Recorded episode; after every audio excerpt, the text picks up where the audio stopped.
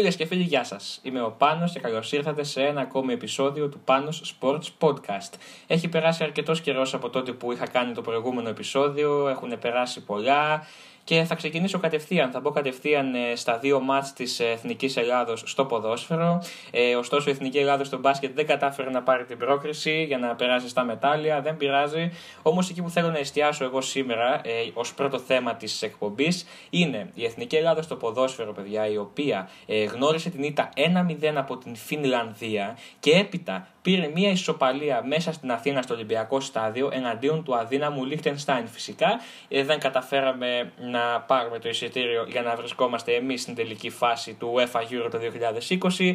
Οπότε η Ελλάδα σημειώνει, παιδιά, αυτή τη στιγμή ένα αρνητικό ρεκόρ από το Euro του 2012, αν θυμάμαι καλά, της Πολωνίας και της Ουκρανίας. Δεν πήρε το εισιτήριο ούτε. Για το Μουντιάλ του 2014, ναι, εδώ μιλάμε για το Euro όμως. Στο Euro της Γαλλίας το 2016 η Ελλάδα δεν βρισκότανε.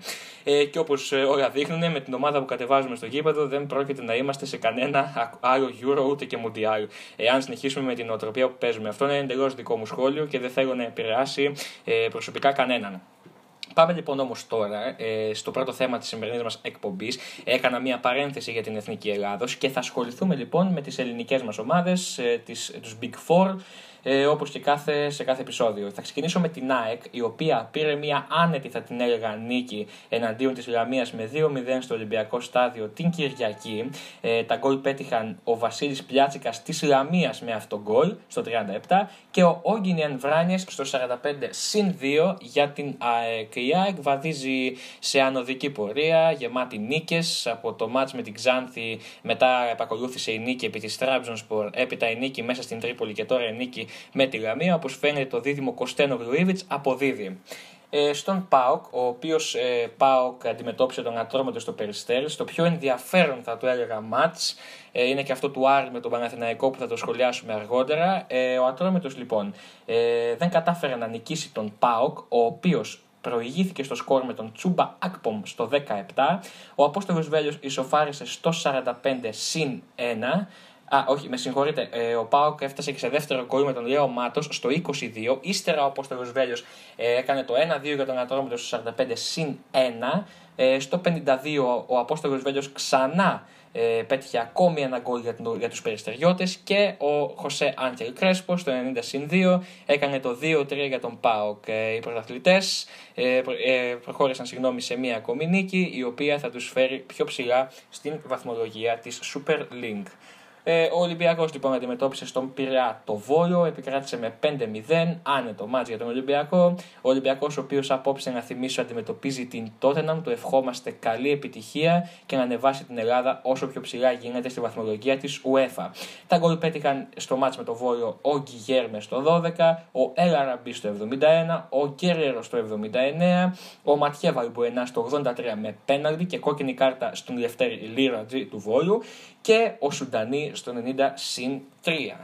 Ο Παναθηναϊκός γνώρισε την ήττα με 4-0 από τον Άρη στη Θεσσαλονίκη, σε ένα μάτς τραγελαφικό για τους πράσινους, οι οποίοι δεν μπορούν ακόμη να βρουν το δρόμο προς τη νίκη, σημειώνοντας ένα αρνητικό ρεκόρ τριών αγωνιστικών χωρίς νίκη, διότι είναι και το 1-1 στη Λαμία.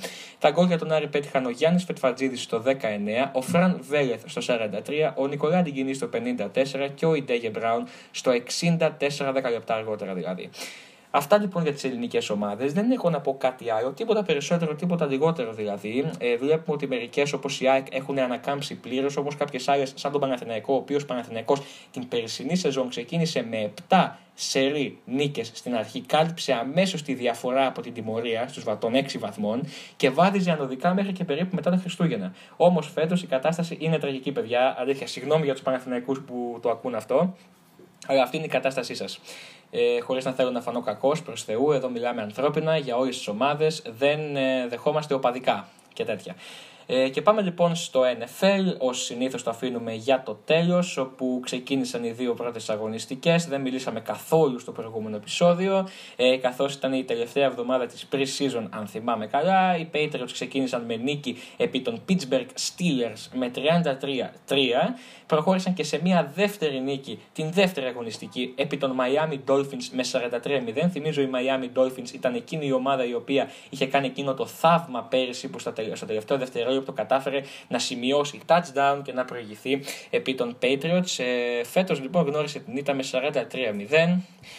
Να αναφέρουμε λίγο και κάποιους τραυματισμούς. Ο Μπεν Ρόθλινγκσμπέργκερ χάνει όλη τη σεζόν των Pittsburgh Steelers φυσικά, ενώ ο Μπρο Ντρίς των New Orleans Saints θα χάσει 6 αγωνιστικές.